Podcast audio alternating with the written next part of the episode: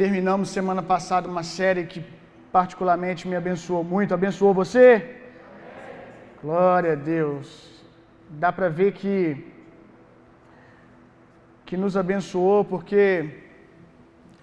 tem produzido frutos nas conversas dos irmãos. Eu tenho percebido que o pão que foi colocado aqui na série tem sido partido nas conversas de vocês. Vocês têm falado daquilo que o Senhor nos deu durante essa série. Eu oro para que o pão que vocês receberam sejam partido e compartilhado, que vocês compartilhem as revelações que receberam, compartilhem o conteúdo dessas revelações, a prática dessas revelações no dia a dia de vocês. Hoje nós não vamos iniciar nenhuma nova série, quero pregar uma palavra hoje uh, sem expectativa de que ela se torne uma série.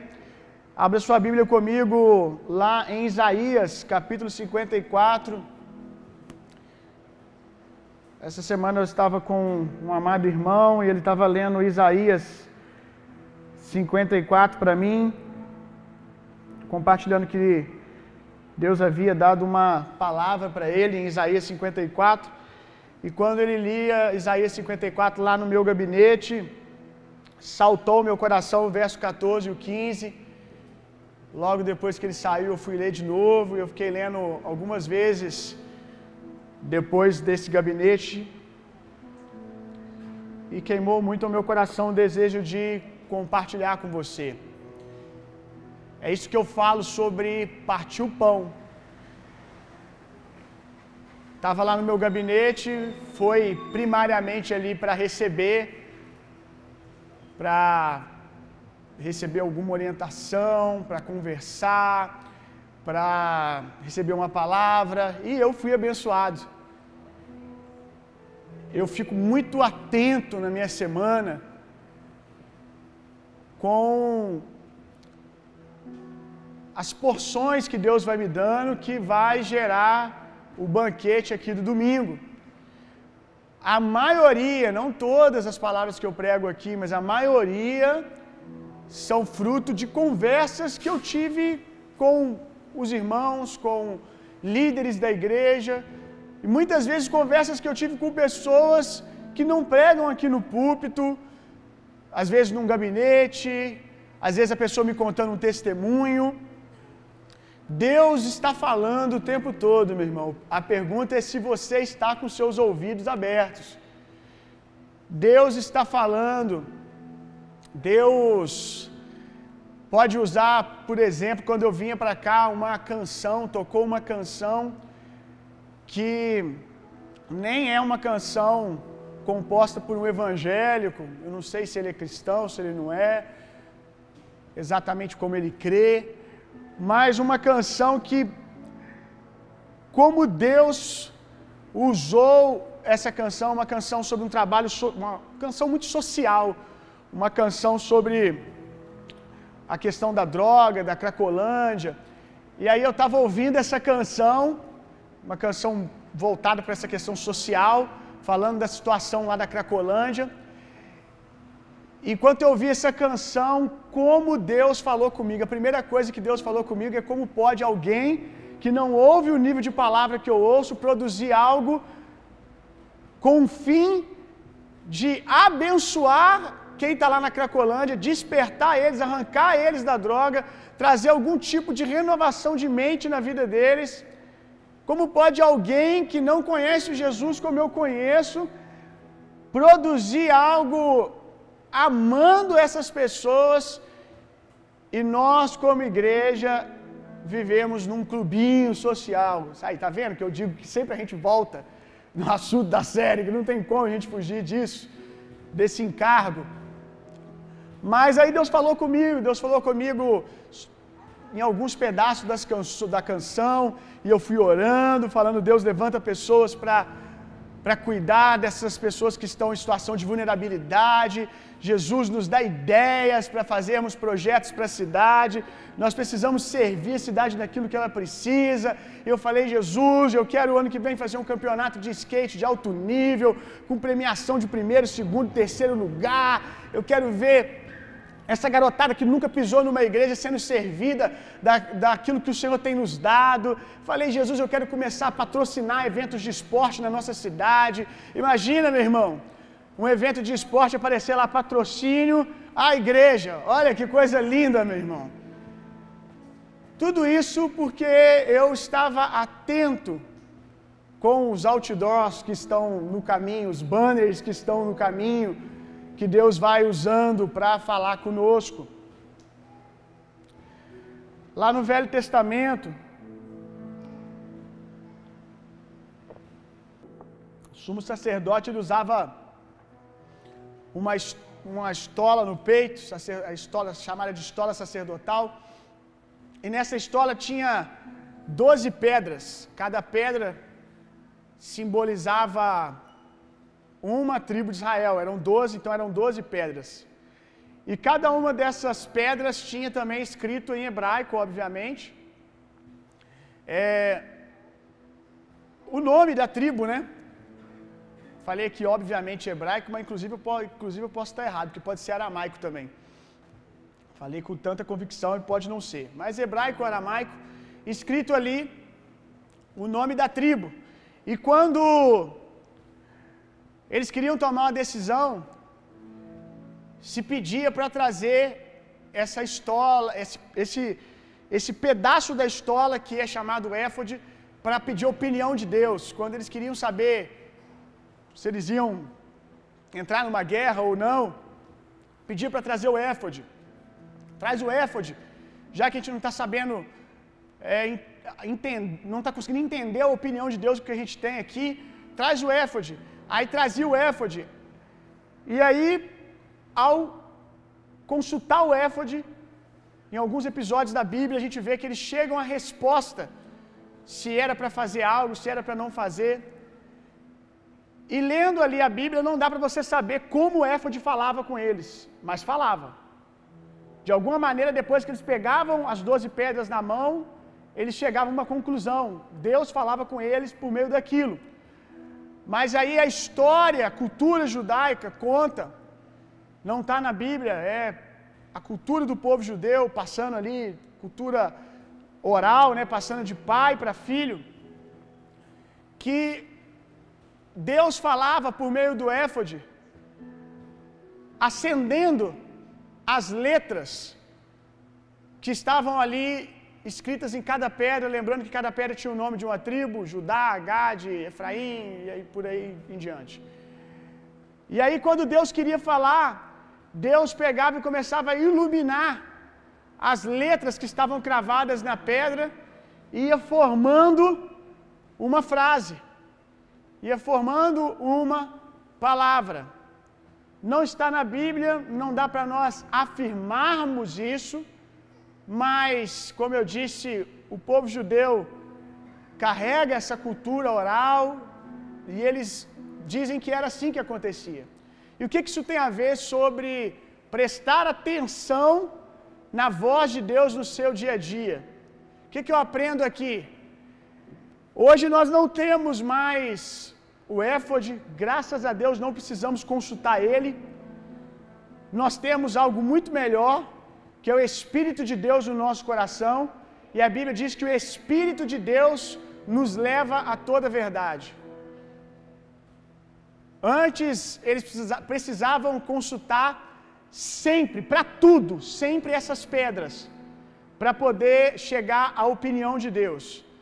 Hoje, a Bíblia diz que lá na velha aliança diz que um dia Deus tiraria de nós um coração de pedra, nos daria um coração de carne, colocaria nesse coração de carne o seu próprio espírito.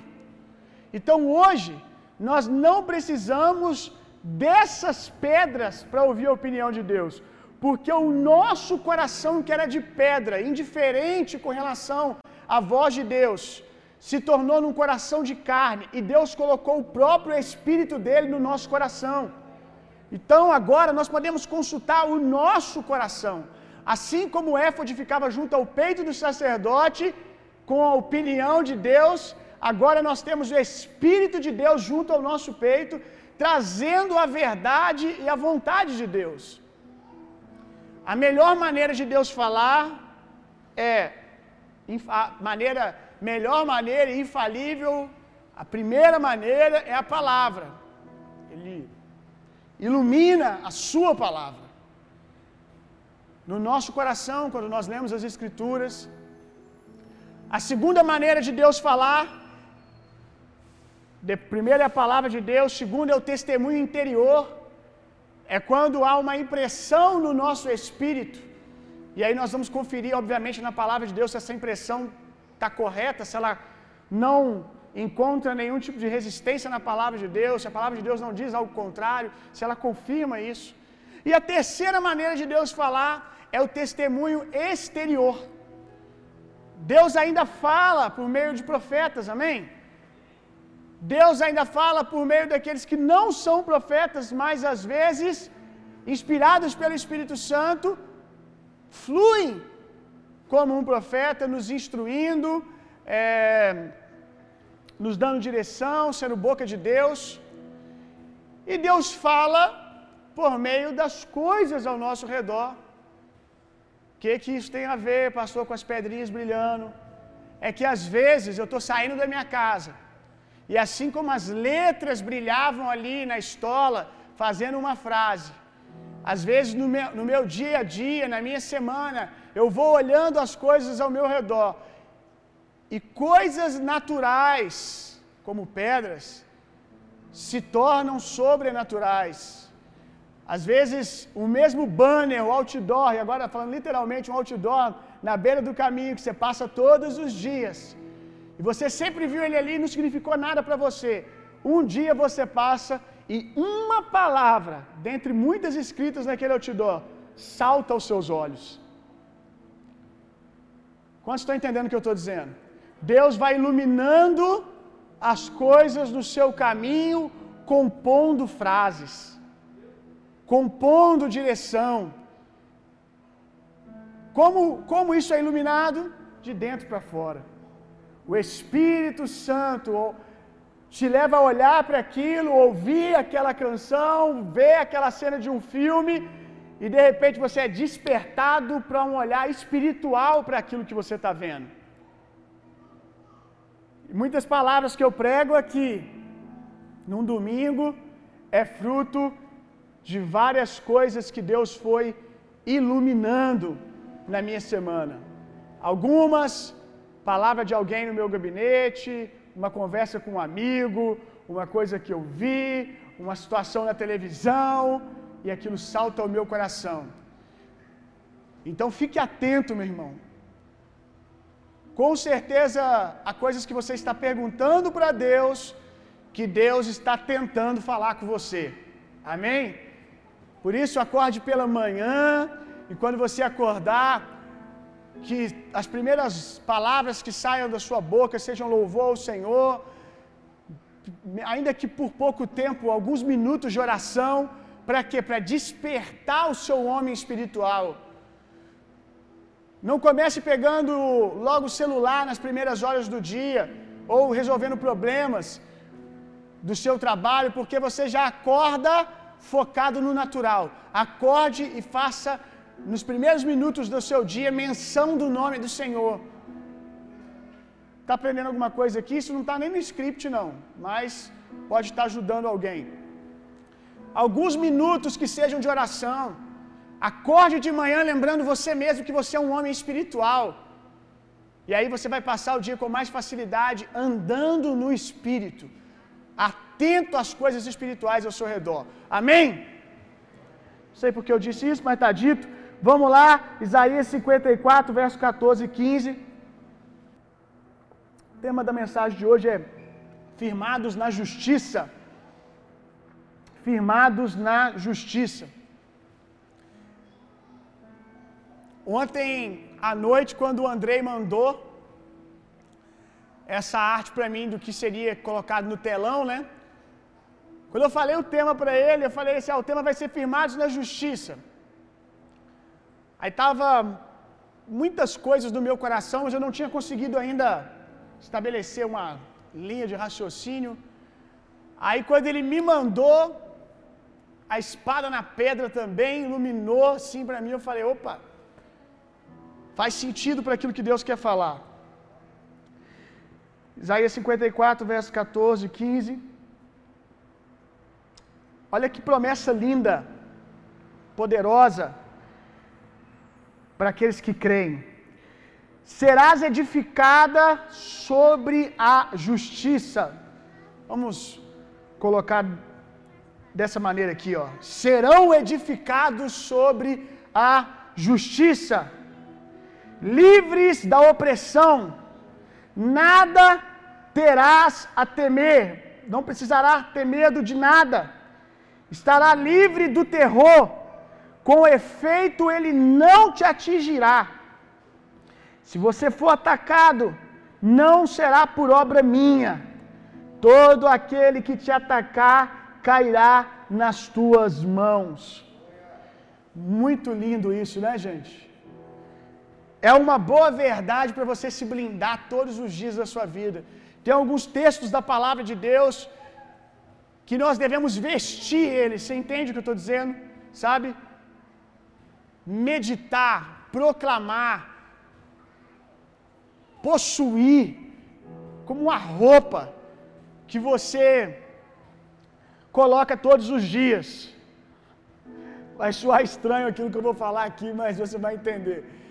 Tem peça de roupa que você não coloca todo dia, sim ou não? Às vezes tem uma camisa que você está usando hoje, você usa ela todo dia. Mas peça íntima tem que usar todo dia, não tem? Não, gente. Meu Deus. Misericórdia. Tem, vou falar só com os homens agora, porque com as mulheres vou ficar um pouco constrangido. Os homens têm que usar cueca todo dia, ok?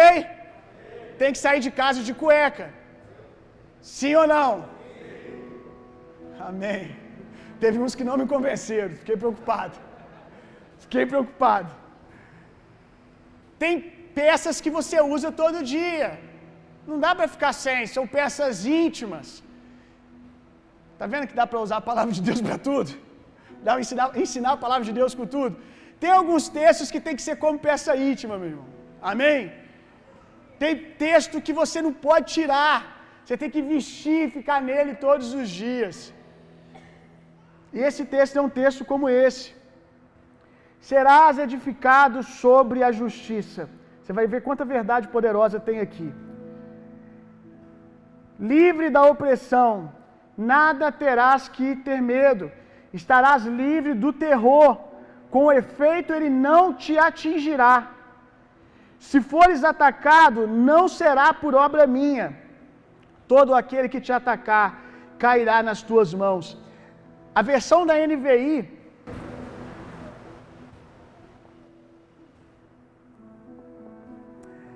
nesse finalzinho aqui que diz assim: cairá nas tuas mãos. Na NVI é se renderá a você. Particularmente eu gosto mais dessa tradução, se renderá a você, porque eu acho que ela concorda mais com a realidade que nós vivemos hoje na nova aliança, na graça de Deus.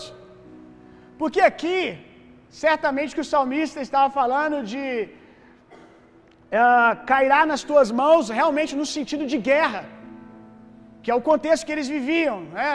Os inimigos serão mortos pela tua mão. Era o contexto lá da velha aliança. Então eu acredito que a expressão se renderá a você, se renderá a você, tem mais a ver com o que nós vivemos em Cristo Jesus hoje. Porque em Cristo Jesus nós somos convidados a, ao ter os inimigos nas nossas mãos, servi-los. Amém? Então a NVI está facilitando aqui o entendimento a partir da obra de Jesus. A partir da obra de Jesus, nós não aproveitamos a oportunidade para matarmos o nosso inimigo. Tendo o inimigo nas nossas mãos, o que, que Jesus disse para fazer com os inimigos, gente? Amá-los, servi-los.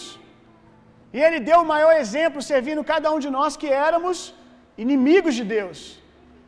Nós éramos inimigos de Deus e fomos servidos na cruz. Então a palavra serão rendidos, a frase eles se renderão a vocês, é muito lindo isso, porque eu tenho experimentado isso durante a minha vida. Pessoas que em algum momento, pela sua ignorância ou por uma influência do diabo, se colocaram numa posição de oposição à minha vida, falaram coisas indevidas, planejaram maneiras de me ferir. Em algum momento, Deus colocou elas nas minhas mãos. Deus colocou essas pessoas rendidas diante de mim. E ali foi me dada a escolha de viver a velha ou a nova aliança. E graças a Deus eu tenho conseguido escolher, uma vez que eu vejo o meu inimigo diante de mim rendido, servi-lo. Que Deus continue me ajudando a fazer isso. E esse rendido também me fala sobre a oportunidade que às vezes Deus nos dá de alguém que nos feriu, em algum momento está sentado diante de você com um coração rendido, com um coração quebrantado, querendo ser abençoado através de você. Como isso é maravilhoso, meu irmão. Que Deus possa levar você a viver isso em nome de Jesus. Então, três coisas que eu quero tirar desse texto. A primeira é a promessa. Quando esse texto foi escrito, era uma promessa. Eles estavam falando de coisas que um dia aconteceria plenamente. Aí o livro de Hebreus diz, né, que os grandes homens da fé, os heróis da fé, não viram a plenitude da promessa. Eles falaram de coisas que eles desfrutaram de apenas pequenas porções, como o maná que caía do céu. O maná que caía do céu ali no deserto eram pequenas porções de pão. Aí Jesus diz: Eu sou maior do que o maná. Que eu sou o verdadeiro maná que cai do céu. O que vocês experimentaram são pequenas porções de mim. Então esses homens, eles profetizavam coisas que eram para nós desfrutar. O que eles viveram como fragmento, nós podemos viver plenamente. Essa declaração aqui é para nós. Como você se sente ao saber que grandes homens de Deus, que são chamados de heróis da fé, falaram ao seu respeito? A ideia de Deus é que você se sentisse importante. Amém? A ideia de Deus é que você se sentisse importante, único, alguém poderoso, uma peça importante naquilo que Deus quer fazer. Os homens, para para pensar nisso, os homens que nós admiramos, Isaías, os homens que nós admiramos, Davi, outros profetas, falaram ao nosso respeito, profetizaram sobre o tempo que nós vivemos hoje. Nós não podemos ler textos como esse e sairmos dali como quem espera. Esses textos não são para que, para que ao lermos saímos dali com uma expectativa, com uma esperança. Não é para sairmos com esperança. Esse texto é para lermos em fé, em convicção, em certeza. É para sairmos vestidos deles, meu irmão, se apropriando. São verdades que estão para nós hoje. Isso aqui não são coisas que vão acontecer. São verdades que já foram liberadas já aconteceu. Da parte de Deus já está liberado para cada um de nós. Aonde? Na obra consumada de Jesus, meu irmão. Jesus já liberou essa verdade aqui para nós. Agora só falta vestirmos. Qual que é a promessa? O fundamento da promessa aqui é, serão edificados sobre a justiça. Todo o resto das bênçãos são consequência dessa promessa. Se você ler com carinho, você vai ver que tudo acontece a partir de ser firmado na justiça. Porque vocês são firmados na justiça, não terão mal algum, não terão medo de nada, o terror não vai alcançar vocês. Por serem firmados na justiça, vocês estarão guardados, blindados, os inimigos não vão prevalecer contra vocês, porque estão firmados na justiça. Então, todo o resto aqui das bênçãos,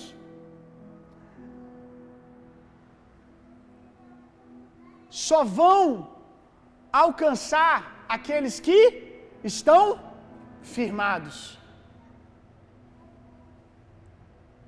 A cláusula do restante do versículo, a cláusula para vivermos o restante do versículo é essa: firmados na justiça. É possível você ser nascido de novo. É possível você ser nascido de novo e não desfrutar das bênçãos, porque você não está firmado na justiça.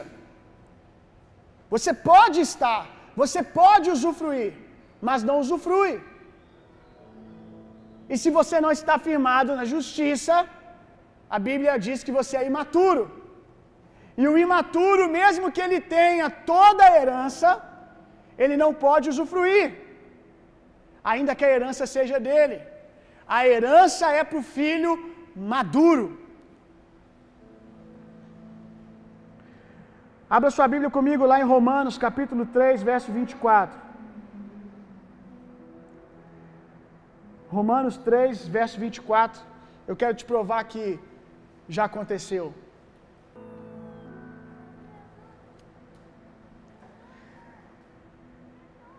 Sendo justificados gratuitamente por sua graça. Opa! Aqui já não é mais uma promessa, ó, vocês vão ser. Vocês foram justificados gratuitamente por sua graça, mediante a redenção que há em Cristo Jesus. Então, quando Cristo Jesus morreu por mim na cruz, Ele me deu o dom o presente da justiça, o presente da justificação. A promessa de Isaías serão justificados. Vocês vão receber um grande presente. Já aconteceu.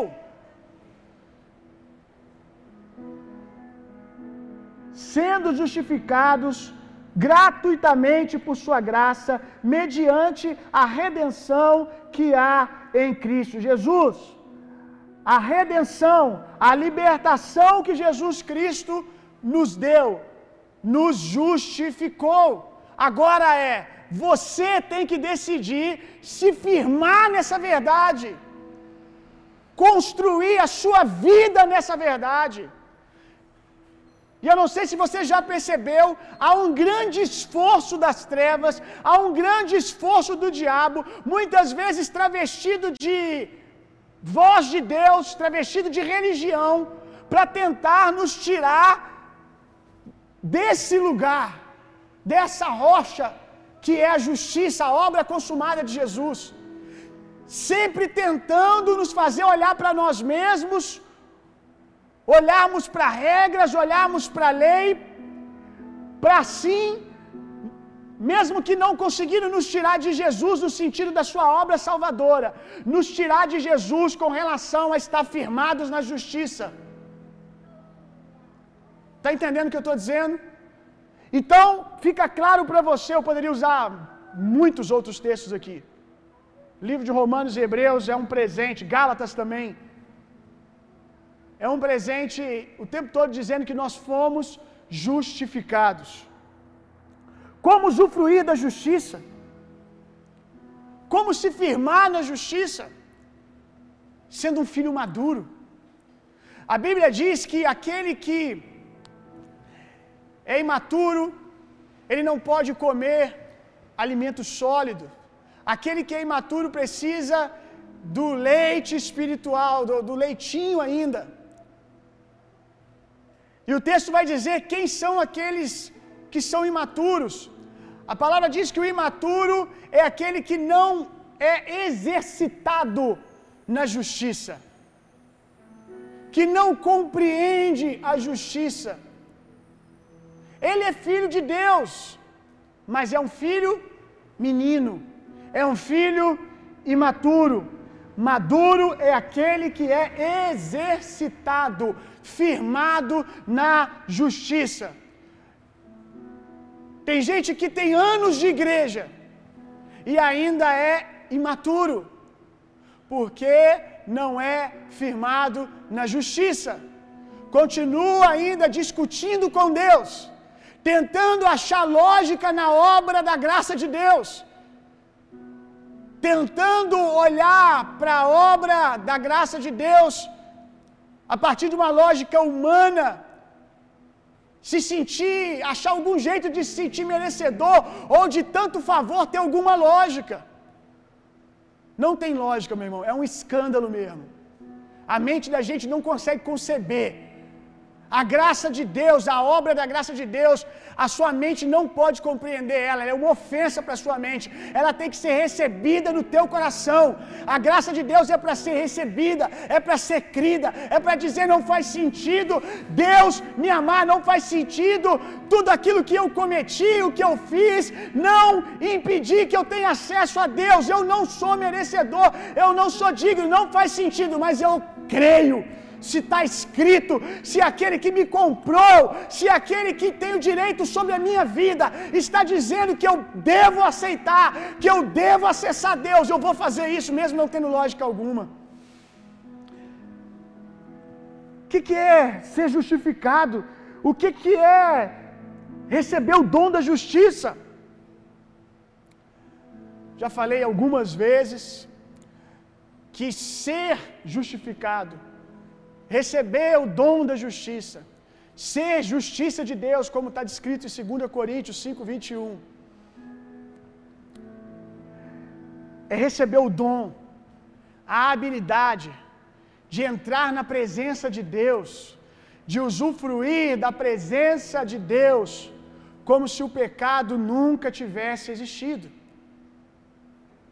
Porque ser justificado é receber reset, meu irmão é voltar ao plano original.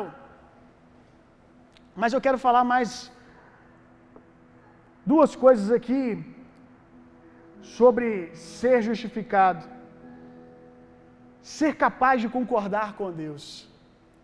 Alguém que é exercitado na justiça, alguém que é maduro, segundo a ótica de Deus, é alguém que é capaz de concordar com Deus por mais ilógico que às vezes pareça. Ser capaz de concordar com aquilo que Deus diz sobre ele, sobre os pensamentos de Deus.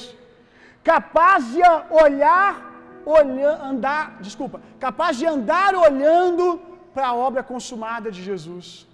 É alguém justificado. Alguém que, na verdade, mais do que ser justificado, está firmado na justiça.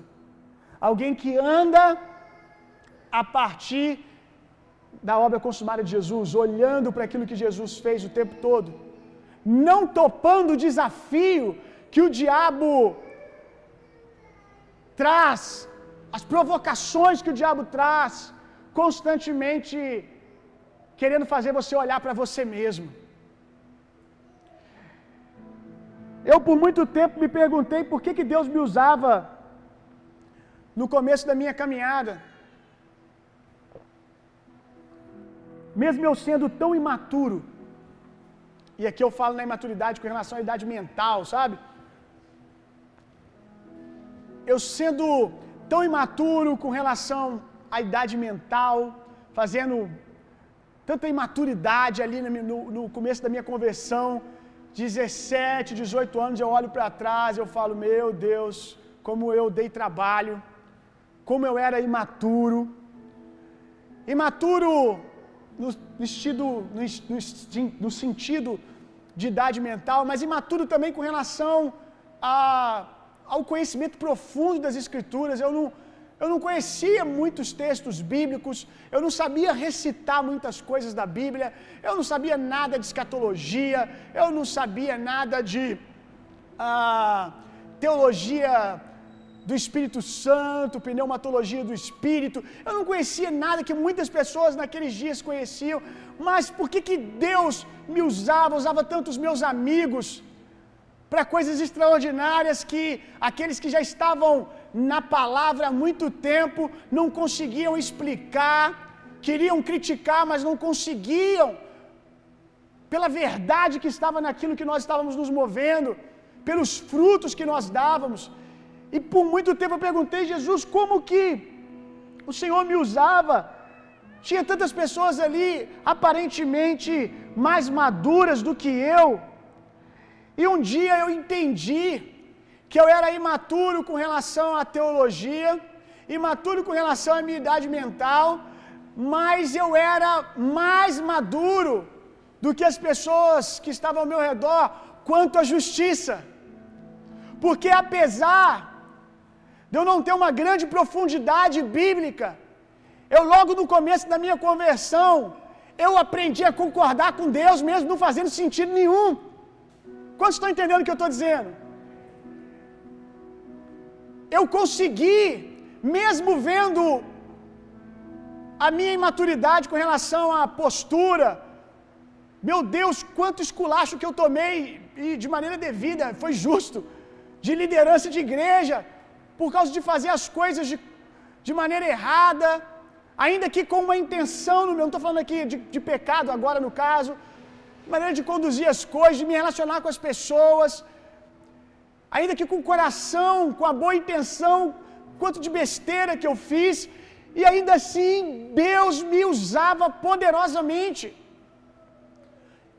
E eu cheguei à conclusão de que pela graça de Deus, eu consegui, quando me converti, parar de olhar para mim. Parar de olhar para mim, para as minhas incapacidades.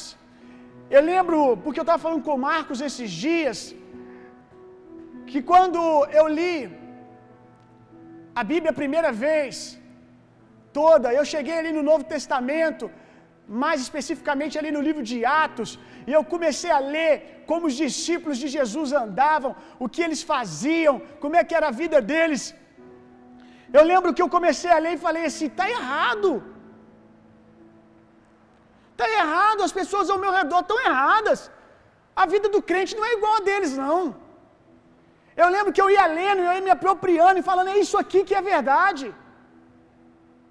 Esses homens curam, eles esperam demônios, eles são usados de maneira sobrenatural. É isso aqui que é o padrão. E quando vinha algum tipo de acusação, alguma tentativa do diabo por meio da religião dizer assim: "Ah, mas é porque esses homens eles eram especiais". O que as pessoas compravam, eu não comprava. Quando via isso, eu começava a ler mais, eu descobria que João tinha debilidades, que Pedro tinha debilidades, que Paulo tinha debilidade. Aí eu falava: não há nada que me diferencia desses homens. Aí eu via Paulo falando: é a graça, é a graça, é a graça de Deus, é a graça de Deus. Eu, esse é o segredo. Não é pelo quanto ele se sentia bom, ele se apropriou dos pensamentos de Deus, ele se apropriou da obra de Jesus. Aí eu começava a olhar ao redor e falava: não, está errado. Às vezes eu perdia discussões com os irmãos velhos de Bíblia, porque eu ia falar sobre o que eu estava entendendo. Aí eles começavam a usar a Bíblia para dizer que não é bem assim, que os dons ficaram para trás, usavam teologia, história, de que o teólogo tal falou, que fulano falou, e aí eu ia ficando encolhidinho ali na hora porque eu não tinha força teológica para poder me, me posicionar. Aí na hora eu perdi a discussão. Mas mesmo perdendo a discussão, eu saía dali no meu coração, não fazia sentido o que eles estavam falando. Não fazia sentido. Aí eu ia para a palavra de Deus e dizia: Deus, um dia você vai me ajudar a poder explicar o que eu estou sentindo. explicar o que eu creio. Eu tinha uma fé para mim, mas não tinha uma fé capaz de ensinar ainda. Mas mesmo assim eu ia para a rua, orava por doente no meio da rua. Quantas vezes no meio da rua virava evento, a gente expulsando demônio no meio da rua. Começava a expulsar demônio no meio do parque alto, começava a juntar gente em volta. 20, 30, 40 pessoas. Eu lembro uma vez que eu fui no evento da PIB. A PIB ainda era aqui em cima, aqui. Sei quem foi ministrar lá. Aí eu fui com um amigo meu. E quando vê, a gente estava na porta, o culto começando, e chegou um pouco atrasado. Fomos parados por um cara. E assim, você não podia pedir dinheiro pra gente, porque já tinha aquela frase célebre, né? Na ponta da língua. Alguém pedir dinheiro era como que uma. Para nós desenhava assim: é o momento, igual Pedro e João está acontecendo com vocês agora. Se alguém pedir dinheiro para nós, na hora a gente já entendia. Aleluia, sou Pedro, sou João. Pedia dinheiro, o que a gente falava? Eu não tenho nem prata nem ouro. Meu irmão, hoje, hoje, continuo crendo nessa verdade, mas eu me apropriava, não era só do texto, não, eu me apropriava do momento, sabe? Vai acontecer igualzinho, porque o cara pediu a mesma coisa, meu irmão. É a Bíblia se cumprindo aqui agora, sem tirar nem pôr. Aí o cara pedia dinheiro. Nós não temos nem prata nem ouro, mas nós que nós temos nós te damos. Posso orar por você? Já meti a mão, já ia orando. Aí nesse dia o cara manifestou. Meu irmão, quando a gente pisca o olho, tinha metade do povo dentro do evento e a outra metade do lado de fora. Porque na, naquela época crente não estava acostumado mais a expulsar demônio, não, meu irmão. Todo mundo, o que está acontecendo? E a gente expulsando demônio, brigando com o diabo. Quantas vezes cura? Já contei, acho que foi lá no outro tempo, que eu contei que um dia eu e um amigo meu, Diogo, que até vem aqui na igreja, ele está aqui para testificar isso. A gente acabou de sair de uma aula do, do seminário, e na aula foi ministrado sobre unção de cura. Né? E a gente se apropriou das coisas que foram ensinadas ali. Eu falei, olha, se eu creio, eu tenho que praticar, ué. Se eu creio, eu tenho que fazer alguma coisa com isso. Aí eu saí e a gente falou assim: a gente vai orar pela primeira pessoa que a gente encontrar no caminho, doente. E já vamos logo no negócio hard, quando a gente encontrar alguém na cadeira de roda. Aí eu lembro que a gente passou por uma pessoa na cadeira de roda, aí eu fiquei com medo. Não tive coragem. E aí, você, quando você está em dupla, quem já evangelizou sabe disso, você começa assim: não, é, Fulano vai orar. Só que o cara está falando a mesma coisa. É uma, é uma estratégia, entendeu? Você joga a culpa no outro cara. Eu vim andando, na que eu vi a mulher na cadeira de você começa a olhar para o alto, tipo assim: não estou vendo. Se eu não estou vendo, a responsabilidade não é minha. Aí eu já comecei, tava eu, Diogo, mais alguém. Aí eu. Aí vinha, hora? Não, não, ele vai orar. Deus está falando com ele. Deus está falando com ele. Não é possível né, que ele vai passar por uma pessoa ali e não vai orar. Aí quando passou, os outros estavam falando a mesma coisa, né? Aí passamos direto. Aí, ó, tá vendo? Falou com eles, Deus. Você falou com eles, eles não oraram. Que pena, hein? Você devia ter falado comigo, Jesus. E aí a gente passou um pouco, a gente aí começa a olhar um para a cara do outro com aquela cara de acusação, né? Todo mundo tipo, pô, por que, que a gente não orou? Aí a gente falou sobre isso, falou, gente, a gente não orou. Aí eu falei assim, a gente falou, olha, o próximo, próximo a gente vai orar. Não vai passar não. E a gente chegando ali na ponte que dá para a rodoviária de Belo Horizonte, tem um, um viaduto. Quando a gente entra no viaduto, eu falei, o próximo a gente vai orar, hein, gente. Quando eu olho pensando, né, alguém na cadeira de roda e tal, quando eu chego, meu irmão, tem um cara sem as duas pernas. Quando Jesus mandar você orar, ora, irmão. Ora pelo primeiro. Que a tendência é ir piorando. Aí o cara não tinha as duas pernas, meu irmão. Eu falei, agora eu não posso. Já, aí já olhamos um pro outro e falamos, vamos orar. Vamos orar, meu irmão. Vamos orar, agora vai. O cara tava lá pedindo dinheiro e não pode pedir dinheiro, gente. Aí pediu dinheiro, aí tá, o texto estava mais bíblico ainda, porque da outra vez o cara né, não estava doente, era endemoniado, agora era um cara doente. Não tenho nem ouro nem prata. mas o que eu tenho eu te dou. Levanta e anda. Aí você fala assim, aí você falou levanta e anda, a perna não cresceu, você virou as costas e foi embora. Meu irmão, eu era mais crente, irmão. Naquela época eu era mais crente. Virei pro Diogo, falei assim, Diogo, se ele vai andar, se ele vai andar, ele tem que estar em pé. Diogo, vai atrás do cara e levanta ele, meu irmão. Meu irmão, a ponte lotada. Eu tenho que voltar lá e pedir perdão para esse cara. A ponte lotada, o Diogo vai. Chegou assim, pegou assim atrás do cara. Falei, Diogo, levanta o cara, meu irmão. Diogo, levanta o cara, a gente vai orar, essa perna dele vai crescer e vai chegar até o chão. Aí Diogo pegou, a gente com 19 anos, Diogo pegou assim, levantou o cara. Imagina a cena, gente. O cara, a, a perna do cara, ela vinha até aqui só. Imagina as duas coxas penduradas ali, cara. Um monte de gente passando, meu irmão. E aí quem ia passando ia juntando. Né? Que coisa estranha é essa? Um cara segurando o outro, o cara com a perna ali pendurada.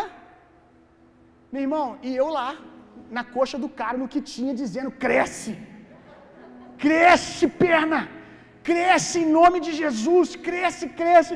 Eu fechava o olho e começava a imaginar os tendão sendo feitos. Eu falei: ficar de olho fechado, porque se eu ver acontecendo, eu vou desmaiar. Aí, de olho fechado, vai, perna, e puxava assim, irmão. Tinha que ver. Estava achando que estava fazendo uma perna de, de, de, de, barro, né? Que eu ficava assim, desenhando a perna do cara. Vai, vai, vai, vai. E orando, tá achando que era oraçãozinha. É, Jesus, não. Orando alto, meu irmão. Perna em nome de Jesus cresce. Vamos, tendões, osso, joelho, aparecendo agora. Aleluia. Cresça, cresça. E oramos, orei tudo que eu sabia, meu irmão, que eu não sabia. Orei em línguas, então eu já não tinha mais o que orar. E nada da perna do cara crescer. E era dois minutos, três minutos, cinco minutos, e a perna não crescia. Eu já começava a perguntar se eu ia ter perna para correr também. Um monte de gente em volta. Um monte de gente em volta olhando, esperando alguma coisa. E aí não cresceu, irmão. Você achou que tinha crescido, né? Eu sei que vocês creem, né, gente? Amém? Claro que vocês estavam esperando isso, né? Não cresceu, irmão. Dessa vez não cresceu. Aí colocamos o cara lá, começamos a falar do amor de Jesus pro cara. E assim, a pureza do nosso coração era tão grande que ele se sentiu muito amado, ele agradeceu muito. Por mais que ele tem que realmente nos amar muito, né, gente? Para conseguir ainda amar a gente. E aí a gente orou com ele, abençoou a vida dele, provemos financeiramente na vida dele, mas assim, por dentro frustrado. Aí quando a gente levantou e ia saindo, todo mundo olhando. Todo mundo olhando e a gente foi saindo. De repente o cara do picolé pegou, ô oh, menino. A gente olhou. Tem como vocês orarem por mim? Tem como vocês orarem por mim? Olha como meu abdômen está inchado. Aí ele falou lá na época o que que era. Dói demais. Vocês podem orar por mim? Meu irmão, para quem estava orando para uma perna crescer, imagina o nível de fé que nós estávamos ali agora. Meu irmão, botamos a mão no abdômen dele, começamos a orar. E o cara começou a se quebrantar, dizendo: Meu abdômen está desinchando. E ele foi curado ali diante de todo mundo, meu irmão. Aquilo que nós esperávamos, que nós calculamos, não tinha acontecido. Mas nós não sabíamos que toda aquela disposição ao constrangimento, até mesmo a vergonha, porque nós cremos no Evangelho, Ele é o poder de Deus, nós não nos envergonhamos do poder de Deus, que tudo aquilo estava produzindo um caráter de fé em nós e naquele homem que estava assistindo. Então, mesmo que eu saísse dali e um bom teólogo me vencesse na letra, eu estava firmado na justiça, meu irmão. Eu era mais maduro do que alguns irmãos, porque eu decidi concordar com Deus. Se Deus diz, está dito. Gálatas 4,7. Portanto, tu não és mais escravo, mas filho, e sendo filho, és igualmente pleno herdeiro por decreto de Deus. Se o decreto de um juiz significa muito, imagina o decreto de Deus.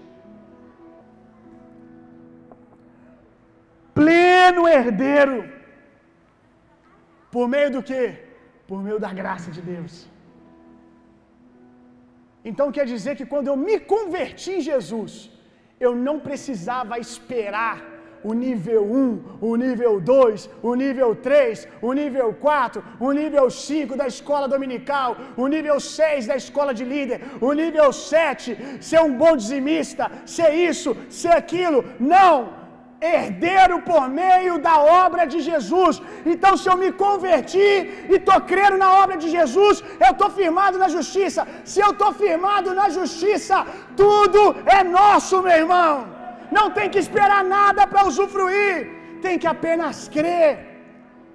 Os processos são maravilhosos e nos levam a ser enriquecidos em muita coisa mas o processo não pode se tornar inimigo da fé. Não podemos colocar fé no processo, no sentido de que é o processo que nos legaliza para sermos herdeiros, que é o processo que nos legaliza a receber as bênçãos. O que nos legaliza é o decreto de Deus. E o decreto é está consumado. Aleluia! O que eu tinha era consciência de justiça. Consciência de justiça, meu irmão. A justificação havia se tornado uma verdade na minha mente. Falando recentemente de renovação de mente. Falamos. A justiça havia se tornado uma verdade na minha mente. Uma verdade absoluta, inquebrável. E por isso eu podia me mover e ver coisas sobrenaturais extraordinárias acontecendo. Pecadores, guarda o que eu vou te dizer agora. Pecadores não podem fazer coisas extraordinárias. É isso que a consciência de pecado diz.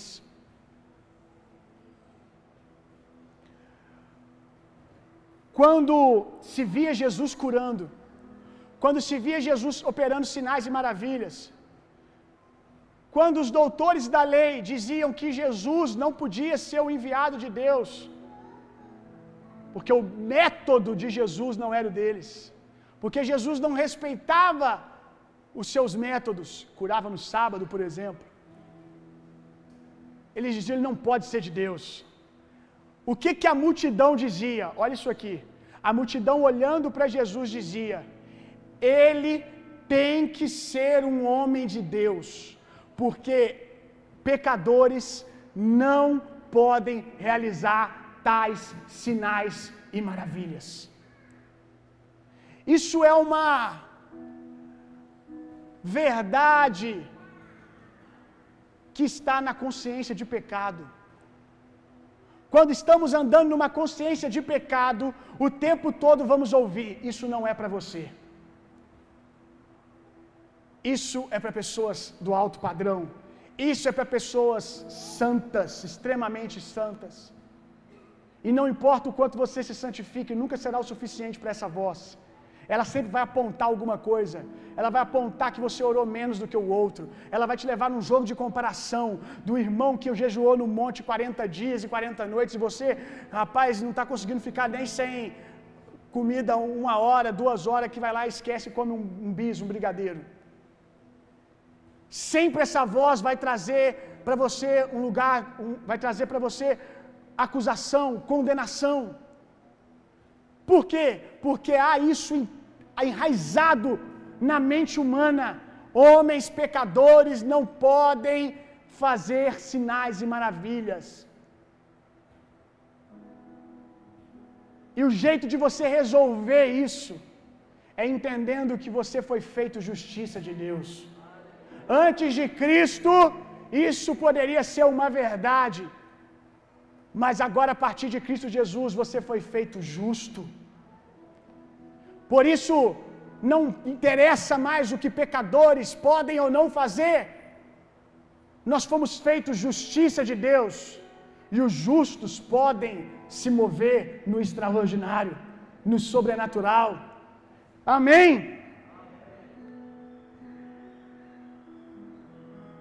O poder da justiça depois que você está firmado da justiça, algumas verdades que o texto que nós lemos fala. Que esse texto tem muito mais coisa na palavra de Deus para aqueles que estão firmados na justiça. Mas olha o que esse texto diz. As promessas são livres da opressão. Livres da opressão. Eu acredito que a, libertação para viver todo o resto tem que começar por aqui mesmo. Porque opressão, o que é opressão? É ser oprimido. O que é ser oprimido? Estar debaixo de peso. E qual é o peso aqui? A Bíblia diz que o diabo é o acusador dos irmãos. Livres do peso da acusação do diabo. Livres do peso da condenação que o diabo quer trazer o tempo todo. Eu não acredito que, e não vou mergulhar aqui no porquê, vai escutando o podcast que uma hora você acha eu explicando, que um cristão nascido de novo pode ficar possuído por demônio. O que nós vemos são cristãos opressos. E muitos cristãos não sabem que estão opressos, que estão debaixo de pressão, porque muitas vezes essa pressão vem travestida até de voz de Deus vem travestida de piedade, mas estão sendo oprimidos, não conseguem viver uma vida feliz, alegre. A Bíblia diz: Feliz é aquele que não se acusa, que não se condena naquilo que faz. Portanto, quem vive em constante condenação e autoacusação não vai encontrar um lugar de alegria, porque não dá para você ficar feliz tendo que responder questionamentos de acusação e condenação o tempo todo na sua mente. E esse texto nos promete: aqueles que estão firmados na justiça são livres da opressão. Como eu sempre digo, o diabo vai continuar falando, ele vai continuar dizendo, mas quando você está firmado na justiça, a mentira é encarada como mentira. O que o diabo diz é encarado como mentira, e se é mentira, não tem autoridade, não faz sentido algum, e não pode me governar. Para aqueles que estão firmados na justiça, há poder para se ver livre de sentimentos de peso, de sentimentos de opressão, livres do medo, a sensação que algo ruim pode acontecer a qualquer momento. E essa sensação muito, muitas vezes tem a raiz também na acusação e na condenação. Porque muitas vezes o nosso sentimento, sentimento de medo é uma concordância com a voz do diabo que diz: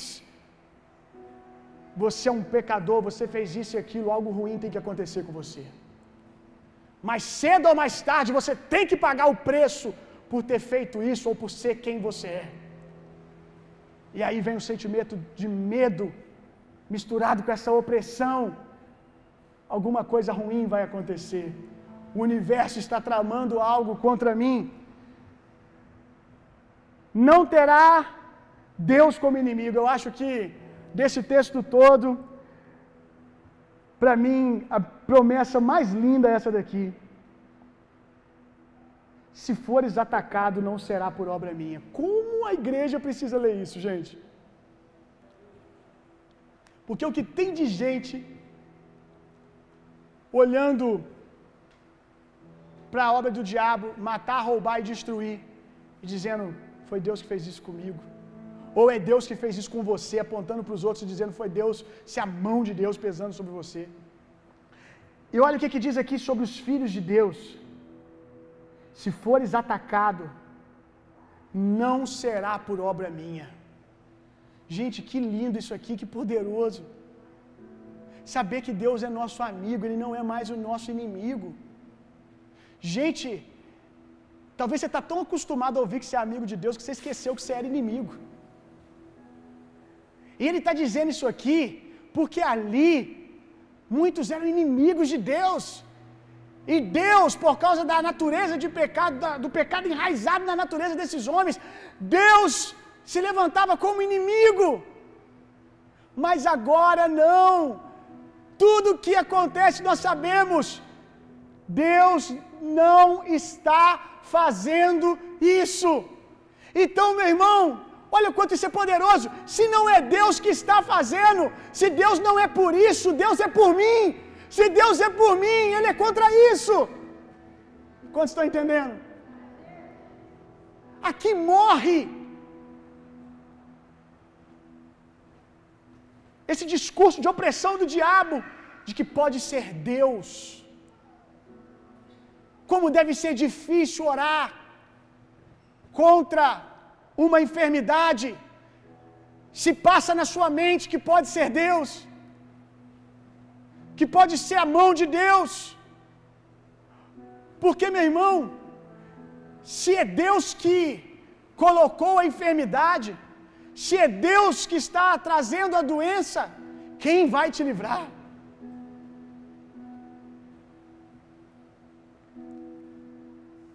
Se nós entendêssemos o que, o que é ter Deus como inimigo, a gente nem orava. ao ouvir alguém dizer que é Deus que colocou essa doença em mim. A gente nem orava para essa pessoa ser curada. Ou nós nem orávamos por nós mesmos se nós entendêssemos o que é ter Deus como inimigo. Porque eu vou te dizer uma coisa, meu irmão. Se você chega para mim e fala assim, pastor, porque Deus colocou essa doença em mim, é porque eu fiz isso, isso e aquilo, ora por mim. Eu diria, o que, que eu posso fazer, irmão? O que, que eu posso fazer se Deus colocou essa doença em você? Quem sou eu na fila do pão? O que, que alguém pode fazer por você?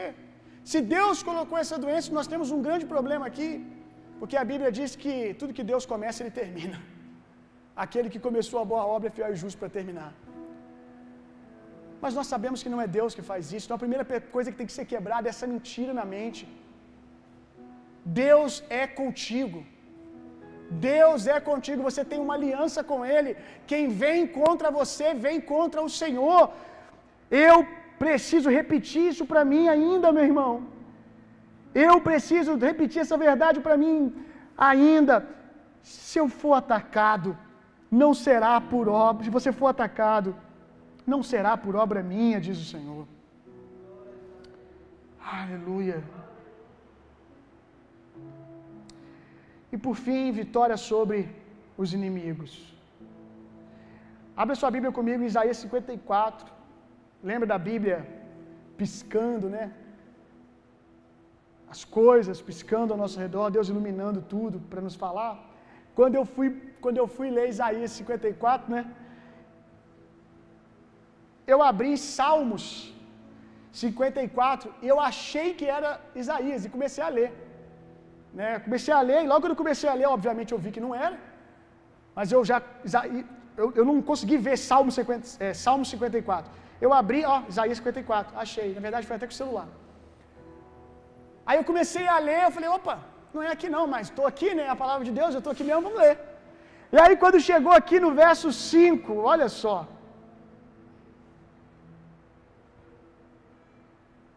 Olha isso aqui, gente. Meu Deus. Salmo 54, verso 5.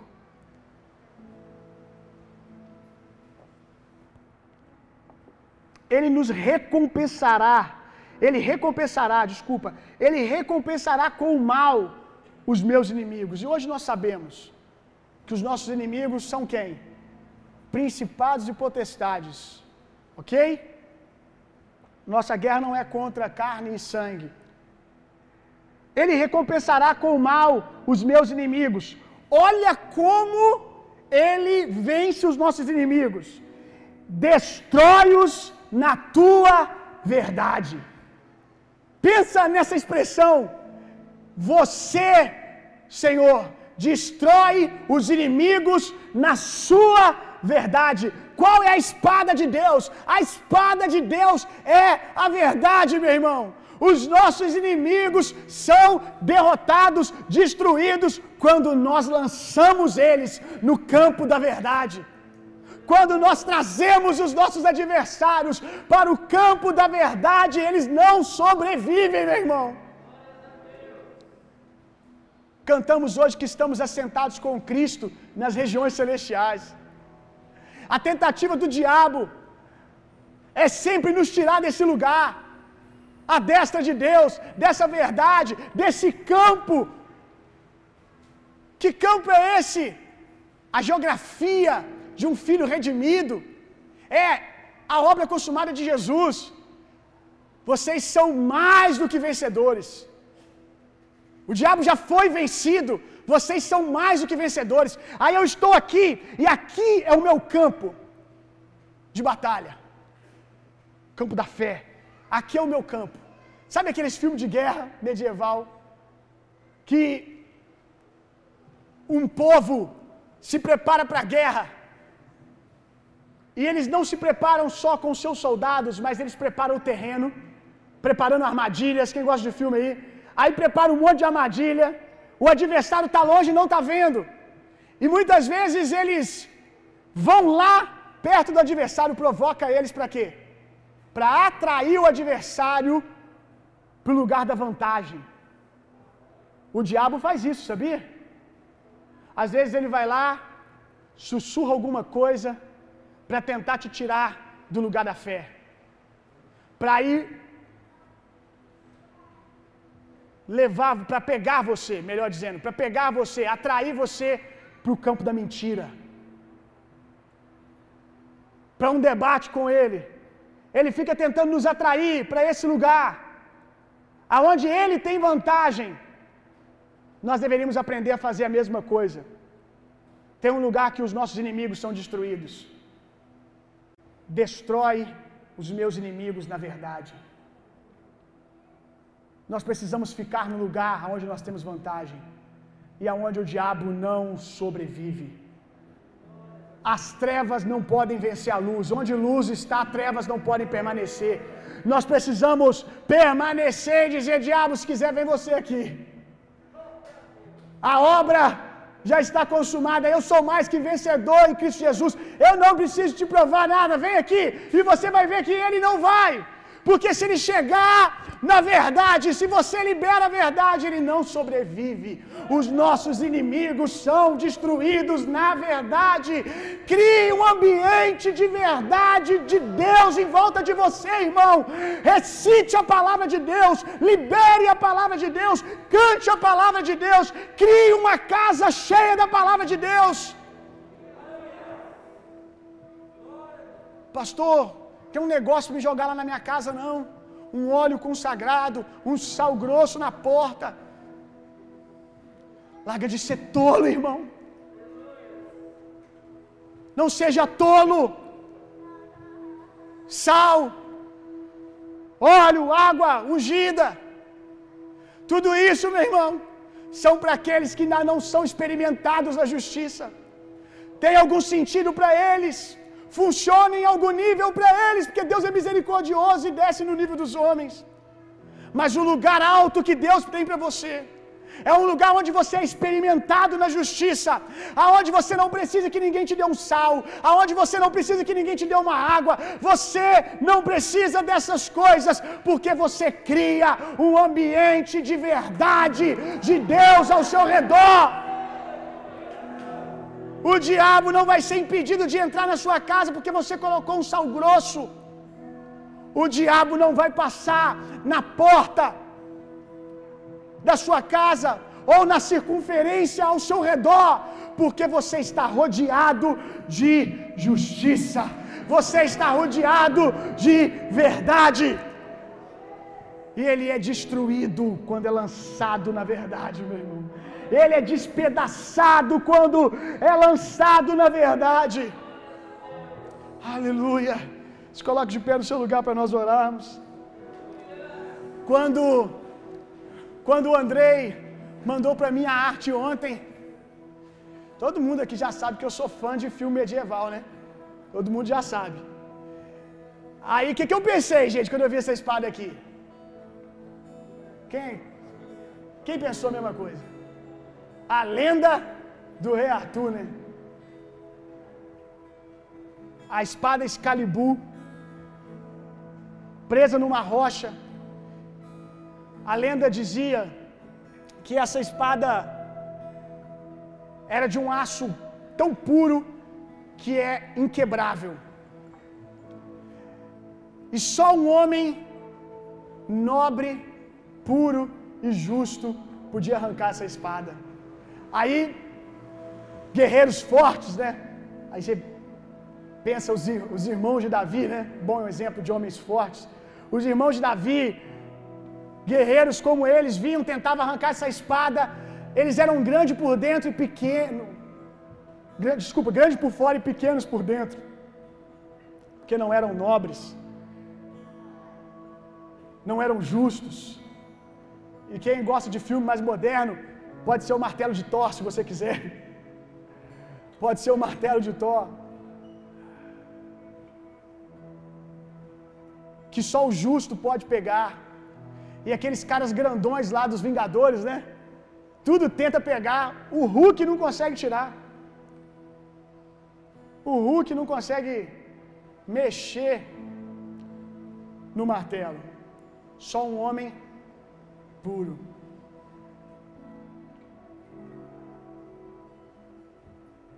E havia uma cruz, meu irmão.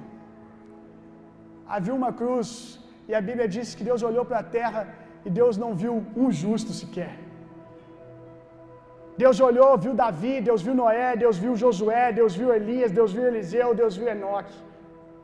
Homens que foram incríveis à frente do seu tempo, mas nenhum deles era justo suficiente para tomar autoridade de volta. Mas um dia, Cristo Jesus tomou a cruz, meu irmão, no nosso lugar. É como se o rei Arthur viesse aqui, arrancasse a espada, fizesse a parte mais difícil e falasse assim: agora é de vocês, façam o que vocês quiserem com ela. Vocês não podiam arrancar, mas vocês podem se apropriar. É de vocês a partir de agora. E ontem eu lembrei que o poder da espada Excalibur do rei Arthur não era apenas o aço da espada. Mas diz a história que aqueles que além de empunhar a espada tinham na sua cintura a bainha, né, da espada, recebiam o poder de ser intocável. A bainha blindava aqueles que portavam a espada. Meu irmão, isso é, é lenda para distração, para entretenimento. Mas existe uma verdade que nós lemos hoje: que nós fomos, por causa da justiça, blindados, meu irmão, contra os inimigos e apoderados. Fomos blindados, guardados e recebemos força contra o adversário. Em nome de Jesus, Senhor, que hoje, por meio dessa palavra, a nossa mente tenha sido ainda mais renovada, que o nosso coração acolha tudo isso como verdade. Verdade, verdade, verdade. Qual área da vida de cada um desses irmãos que precisa ver a verdade quebrando os inimigos? Em o nome de Jesus, que a sua verdade se levante, que a sua verdade se levante, que esses homens tomem essa espada de autoridade contra as mentiras do diabo. Restaura casa, restaura famílias. Homens que estão esperando ainda algo, que eles entendam que eles precisam se apropriar. Ah, Jesus!